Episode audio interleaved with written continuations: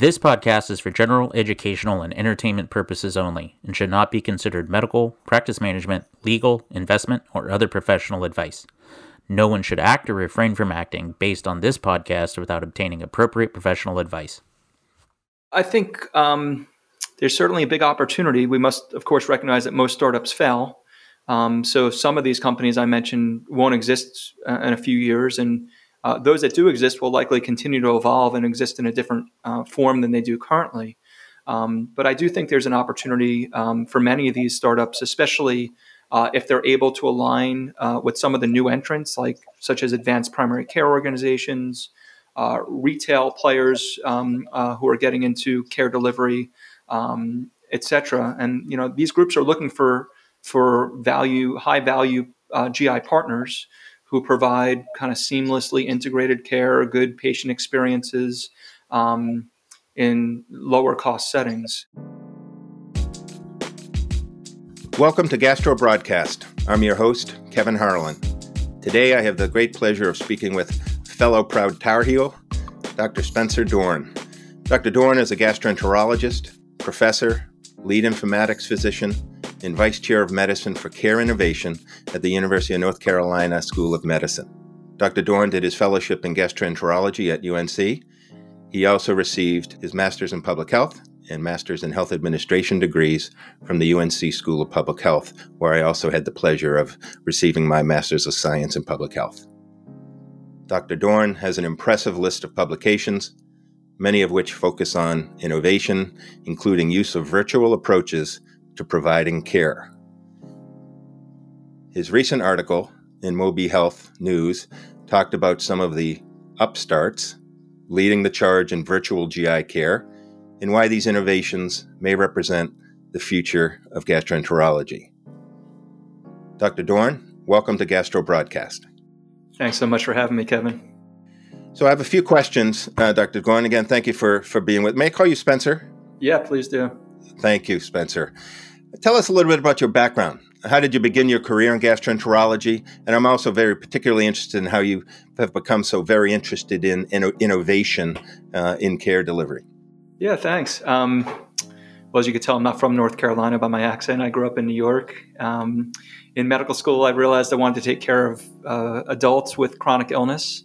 Um, but I also realized later I wanted to be a specialist. I liked um, the ability to focus on one uh, more focused area. And I also kind of enjoyed doing procedures, so gastroenterology seemed like a great fit. Um, so I came down to Chapel Hill now in 2005, uh, and I chose to uh, train here um, based on my interest in mind body medicine. And uh, as you may know, Kevin, having been here, UNC has a long and proud tradition of uh, leading in this area. Some some of really the, the, the grandfathers of the functional GI field um, have done their, their key work here. Um, so I was very fortunate to come here and get uh, great clinical and research training, uh, which I continued early on in my career on faculty. Uh, and over the years, uh, my career shifted a bit um, more towards uh, doing what I call real world work. Um, so for a while, I was helping to run our clinic and then our procedure units, and uh, I had the opportunity for almost a decade to run our clinical program, which I'm real proud of. We've we have a fantastic group um, here in Chapel Hill. And more recently, about two years ago, I moved into a role uh, helping lead our Department of Medicine, which affords me a, an opportunity not just to work in GI, but also the other, uh, you know, 11 medical subspecialties. Um, so it's uh, it's a lot of fun. In terms of how I got interested in innovation, um, I've always been the type who likes to understand how things work. Um, so it was kind of organic that it just happened. Um, I think uh, just trying to get things improved, trying trying to figure out how we could do things better. I think that's what innovation is. Um, so yeah, I've been I've been been lucky and, and have had great help along the way. When thinking about innovation in medicine, many, maybe most, uh, focus on technological advances. Based on your work, research, and publications, I've come to learn that your thinking about innovation is much broader, a much broader consideration. What does innovation in medicine mean to you? So I think innovation is just finding better ways to do things, uh, hopefully more effective, more efficient, more affordable. You know, in healthcare, how do we make people's lives better? Technology certainly plays a key role. Um, you know, looking at our field, gastroenterology, all the innovation in pharmaceutical space, devices, um, information technology, to some respects, has really advanced our field. But it's it's clearly not just about technology, right? Ultimately, healthcare is about people and how we bring people together to use our resources and take care of other people uh, effectively. So. Um, I'm not sure I'm answering your question, Kevin, but that's kind of how I see innovation. I see it. I see it more from a people perspective, but clearly technology um, is, is central to a lot of what we do. Yeah, thank you for that. What I was also uh, impressed in reading some of your materials is, um, you know, innovation in my mind also gets to the, you know, the payer strategies and relationships with payers and reimbursement models and so forth. Um, I know you've done some work in that area too. Yeah, uh, when I when I was coming out of training, it was around the time of uh, the Affordable Care Act, um, and um, so I got real interested in health policy and um, was fortunate to work with a lot of other great gastroenterologists to learn about what was happening in the space. The irony is, started writing about that um, right around 2000, maybe eight or nine, and um, we're still primarily a fee for service. Uh, we're still primarily incentive based on fee for service, more volume oriented. Um, you know, the penetration of uh, a lot of these uh, advanced uh, alternative payment models um, is really limited in gastroenterology as compared to, say, for instance, primary care or uh, bundles around certain surgical procedures, et cetera.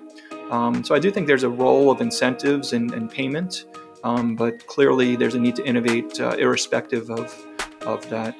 When it comes to innovation, I would I, would also add that uh, fee for service kind of re- restricts us in many ways, um, right? Because we're we're shackled to a, a, a, um, a fee schedule and a bunch of billing codes. If you want to do something that's maybe outside the box, um, it can be hard to do because you realize you may not be reimbursed. So I think there have been a lot of antibodies or um, perhaps resistance to changing the way that uh, GI services are paid for, um, which is fine in many respects. But I think as a community, we should also recognize uh, that does you know tie our hands a bit in terms of the types of things we can do.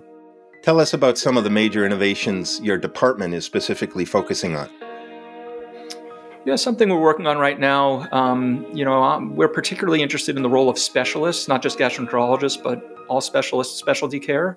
Um, and you know, we believe that specialty care really needs to be redefined for a few reasons. Uh, you know, first, demand for specialty care in our area, like many other areas, it far exceeds capacity. Um, so often, care is not accessible enough, and it's simply impossible to take care of all people directly who need our services. Um, you know, second, of course, it's no secret that patient experiences, clinician experiences are uh, far from ideal. Um, and um, whether it's a patient who's frustrated by having to navigate the system uh, that's too difficult to navigate, or a physician who's just feeling overwhelmed, uh, we need to find ways to do better there. Uh, and then last, healthcare is not affordable, right? It's not affordable um, uh, to individual people. It's becoming unaffordable for, for those who pay for it. Um, so we need to do better there. So we're very interested uh, in making uh, care, specialty care more accessible, more pleasant, more effective. Um, and how how can we do that? Uh, you know, won't happen immediately, but how do we move in that direction?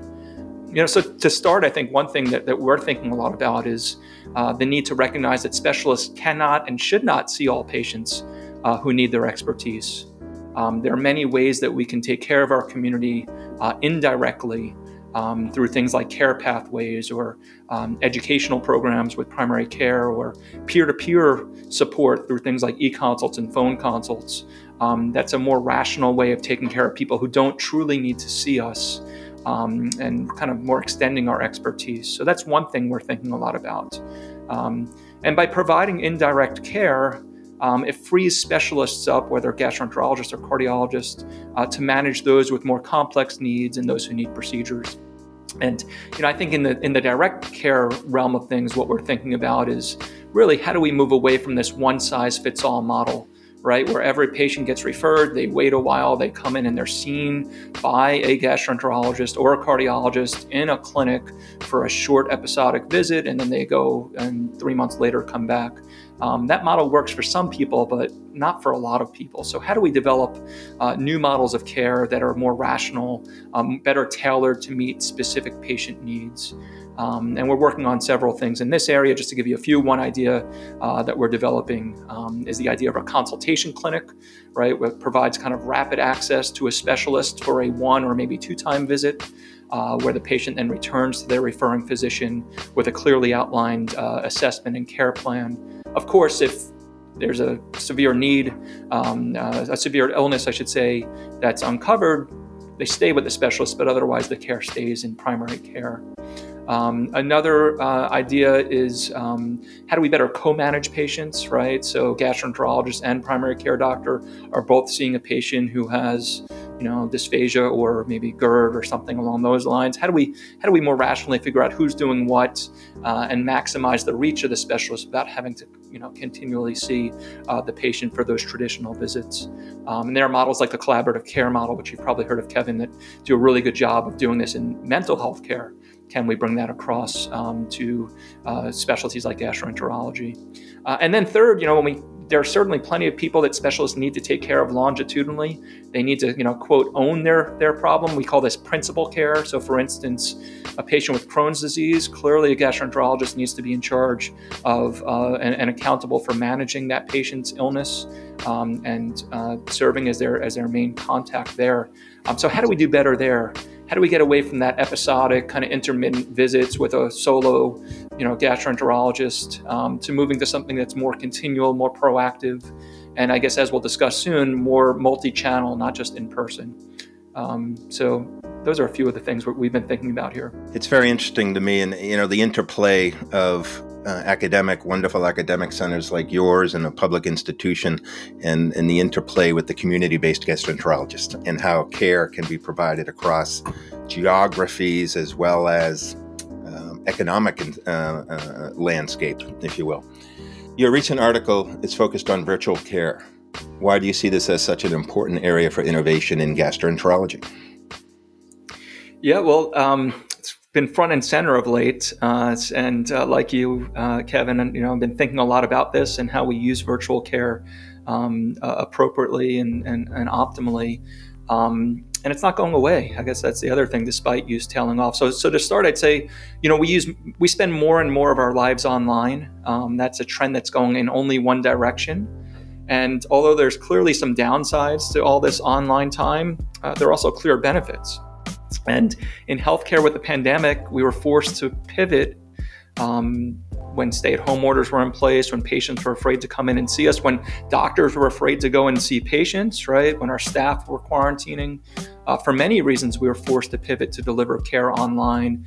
And there was this big experiment to kind of um, uh, pulled back the curtain on what virtual care is and gave us a lot of experience because we were forced to use it. And I think now our challenge is how to make sense of that experience and how to harness virtual cares um, in ways that improve care overall for our patients, for our communities, for our staff, uh, and for our physicians. Um, so that was the impetus to writing that article. The other thing I want to convey in the article is that um, gastroenterologists have clearly taken a lead in this area, but uh, with the backslide we're seeing, uh, there are plenty of um, innovative uh, startups uh, that are coming into the space. Um, and uh, kind of defining the potential roles for virtual care as well. So I want to bring that uh, bring that experience or or, or bring that awareness um, to the GI community, um, so they can know what's happening both in terms of potential partners, potential competitors, potential inspiration for what's possible. GI practices have uh, responded very productively to the pandemic circumstance, as you say, and pivoted very successfully and have learned a lot through the process. One outstanding or open question remains the reimbursement of virtual care. I guess I would say, in terms of the reimbursement piece, um, for one, it was always reimbursement that was holding back virtual care, right? That was always the thing. If only payers would pay for this, um, doctors and patients would use it. Um, and I think that's a little bit false of an assumption. Clearly, reimbursement was holding it back. Um, but what we're seeing now is uh, the public health emergency is unfortunately still ongoing. Um, and most payers are paying near equivalent, equivalent or near equivalent rates. Reimbursement is a little bit lower, as you know, as you would know, um, for some payers, but it's not tremendously different. Um, so, but yet we've fallen back to our old ways where really a tiny percentage of visits are being conducted online.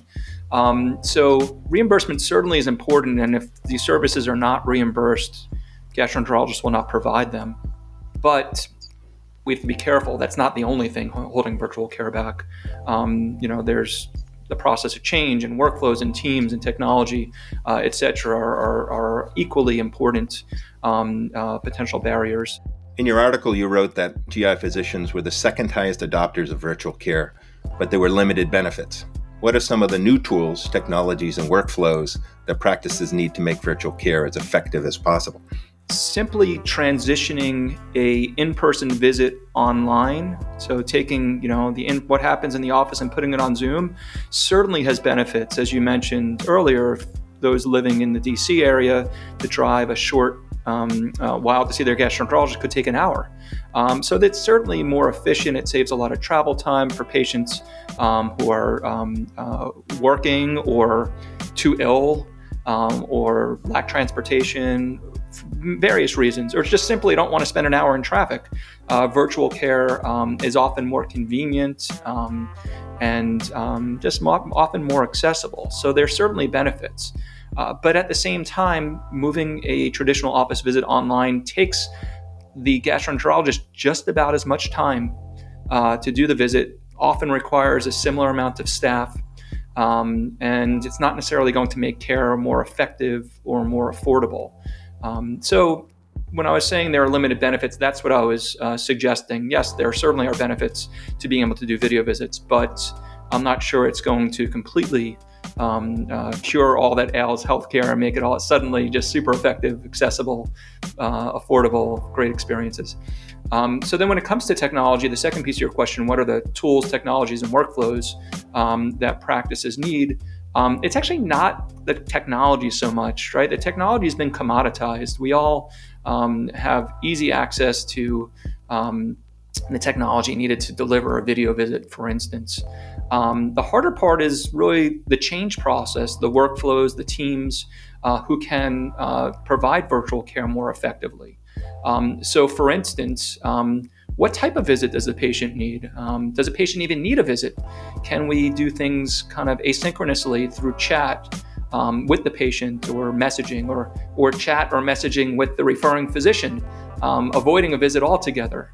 Um, can we use remote monitoring to uh, see how our patients are doing at home and um, you know identify those who do need to be seen and figure out ways to see them more effectively and intervene before um, problems get worse?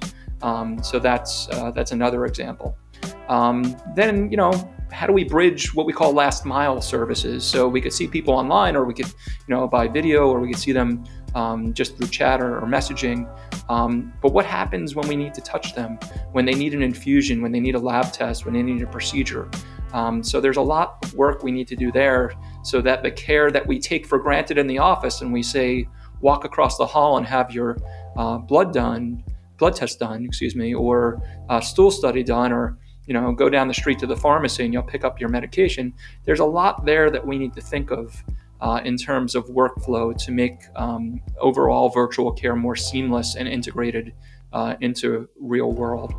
Tell us about some of the quote upstart organizations in GI care that you think are truly innovative. Um, and I, I think they broadly fall into two general camps or categories. Um, the first, there's a group of upstarts that aim to supplement the care um, and fill in the gaps in care that's happening locally um, in traditional GI practices. Um, and they do this by addressing things like diet and nutrition, looking at preventive care, um, behavioral mental health, and remote monitoring. So these groups uh, include um, some of the better known would be GI on demand um, SonarMD, which um, many in your audience have likely heard of, uh, Trellis Health, focused on IBD, and uh, last I'd mention one called Vivante. Um, and again, they're they're looking for um, patients to stay with their local uh, gastroenterologist, and they provide more of this wraparound services um, to, to kind of bridge the gaps. Also, in this group, I would include a few of the digital therapeutics that are now available. The first is one called Mahana, which you may have heard of. They're a digital CBT, cognitive behavioral therapy, uh, a program for um, adults with IBS. I believe they're also studying um, with children. Uh, and then there's a newer, uh, more recent entrant called Regulora, which uh, provides hypnotherapy uh, for adults um, with um, IBS and abdominal pain. Uh, so this is exciting, right? From from in many places, um, we just don't have access to great therapists. Um, mm-hmm. We may not have access to nutritionists. We may fall flat when it comes to things like preventive care. Um, we may have challenging monitoring our chronically ill patients for um, exacerbations in their conditions. Um, so these organizations um, really provide potentially quite valuable services, um, and I'm sure many in your audience have already looked out, looked into partnering with them uh, uh, to find ways to better serve their communities. Um, the challenge that these groups have, of course, is first proving their value. Um, there's a high bar there. They need to prove what they're doing actually works and is effective. Um, they, of course, need to develop sustainable business models. They're coming from a different angle than the traditional payer provider relationship. Uh, but I think most of all, their key challenging is finding ways to integrate with local GI practices. How do they how do they work with them? Uh, it's one thing to provide online services, online CBT or dietitian therapy, remote monitoring, but when when they recognize there's an issue or when they have a recommendation, how do they get it back to the gastroenterologist on the ground so she or he can can affect change? Um, so that's their big challenge. Um, I really like what SonarMD does. Um, not surprisingly, started by a, a, great gastroenterologist with very experienced uh, at running practices. So that's probably why they have the lead. Sonar, as you probably know, Kevin uh, monitors uh, patients with IBD. And when they recognize that their symptoms are potentially worsening, they notify uh, folks on the ground in the local practices about it so that they can get in touch and bring them in um, for a visit, a procedure, um, a test uh, to make sure that a flare is not um, uh, uh, running out of control um, and preventing the patient from winding up in their local hospital. Um, I also like Trellis Health, also developed by um, some really great people out of Mount Sinai, really experienced in IBD care. They're they're focused more on on resilience and uh, kind of uh, taking a um, integrated approach to uh, uh, caring for patients uh, suffering from IBD. Um, so th- there's a lot of there, there's a lot of great work happening in this area, but clearly also some big challenges. Yeah. And each of these systems can significantly impact the cost of care, as you've just described finding patients in need of services upstream before they find themselves in extremis in an ER or having imaging studies um, is very important from a cost avoidance standpoint, in addition to being better quality care. And it's that aspect of those programs that I think the payers will, uh, commercial payers will over time, be increasingly interested in because uh, they're paying those ER visits, they're paying those surgeries, they're paying those imaging studies. Certainly, that's that's their value proposition is um, right. A little bit of upfront investment upstream, as you as you mentioned, uh, could prevent uh, costly uh, downstream events. Um, you know, the jury's out out out on whether that's true. There is there certainly is data uh, that Sonar and Trellis and others have um, published and shared uh, that suggests uh, they may be moving the needle in the right direction. Uh, but there's a high bar. Um, there's a high bar for payers and employers uh, evaluating these services, um, and um, hopefully, hopefully, uh, continue to make progress. The other group of I mentioned there are two types of companies. So the one type of upstart are those that want to supplement or wrap around local GI care. Uh, the other group is a smaller group of companies that are directly providing GI care in the cloud. Um, so they're taking what's known as a virtual first approach, um, getting referrals for patients who have GI symptoms and seeing them online, usually starting with a nurse practitioner or a gastroenterologist online, and then trying to build some of these integrated services and deliver them all remotely. Um, so the most established of these groups is one you may have heard of, Kevin Oshi Health, mm-hmm. um, which describes itself as an integrated GI care provider. Um, they're doing some really interesting work, um, led by a good team, and um, they're actually in the process of studying what they do, which is exciting because they'll be able to share their results and show, you know, are they bending the cost curve, so to speak? Are they improving outcomes? What types of experiences are they uh, delivering? Uh, you know, the advantage these groups have um, from a virtual care perspective is they're they're intentionally built from the ground up. They don't have all the legacy baggage that traditional GI practices have. Um, so they can develop purpose built technology and workflows and teams, kind of what we were discussing earlier, um, all around kind of a virtual uh, care model. Uh, the challenge, of course, is there's only so much you can do in the cloud. Um, you can't do everything remotely. Sometimes we need to touch people. Um, so, how do they integrate with care directly um, when it's needed in person? Um, can, and, and, to me, a big question is can they serve uh, patients with more complex needs who we know account for the bulk of spending? Um, there's clearly a big GI market, um, but how much of that market can they serve? Um, and is this more um, of a nicer experience for lower acuity needs, or can they really um, break into uh, uh, serving those with complex chronic needs who we know account for the bulk of costs? We'll, we'll see when Oshi publishes some of their studies. What are the long term prospects for these innovative companies, and what is needed for broader adoption of virtual GI tools and systems? Yeah, I think um, there's certainly a big opportunity. We must, of course, recognize that most startups fail. Um, so some of these companies I mentioned won't exist uh, in a few years, and uh, those that do exist will likely continue to evolve and exist in a different uh, form than they do currently. Um, but I do think there's an opportunity um, for many of these startups, especially uh, if they're able to align uh, with some of the new entrants, like such as advanced primary care organizations, uh, retail players um, who are getting into care delivery, um, etc. And you know these groups are looking for for value, high value uh, GI partners who provide kind of seamlessly integrated care, good patient experiences um, in lower cost settings. Um, so I think there is a big opportunity for many of these um, uh, newer companies. Uh, in terms of your second uh, question, you know, what's needed for broader adoption?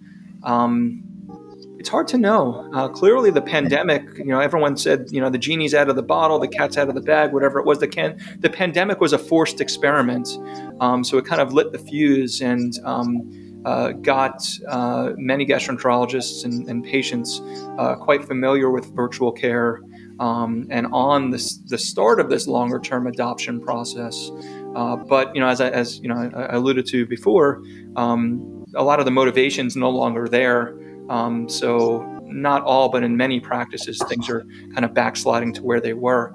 Um, so I think long-term adoption, um, clearly time, right? It's, it's it's hard to bet against the future, and clearly this is part of the future. It's hard to imagine that in 20 years we'll uh, we won't be doing most of our care online. Um, but I don't know, a year from now, I don't know if things will look so different than they do today. So I think part of it is time. Uh, things are, uh, for better or for worse, um, healthcare is a slow changing um, uh, industry, and um, I think um, it just takes time. We have so so much um, so many entrenched interests and just old patterns um, that it'll take time for things to evolve. I think otherwise, perhaps.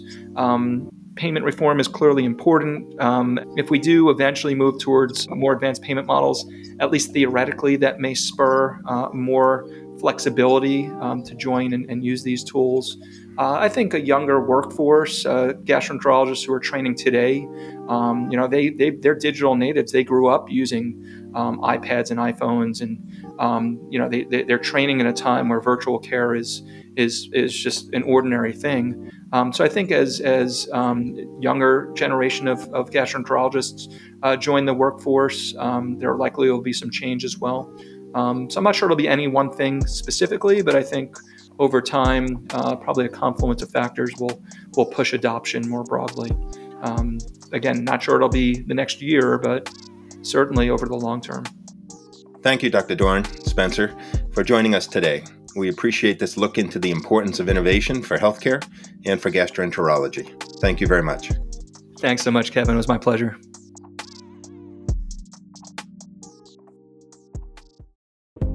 Thank you for listening to the Gastro Broadcast. Find new episodes through Apple, Google, Stitcher, Spotify, or wherever you get your podcast fix. For information about our hosts, guests, and supporters, visit gastrobroadcast.com. Produced by Steadfast Collaborative.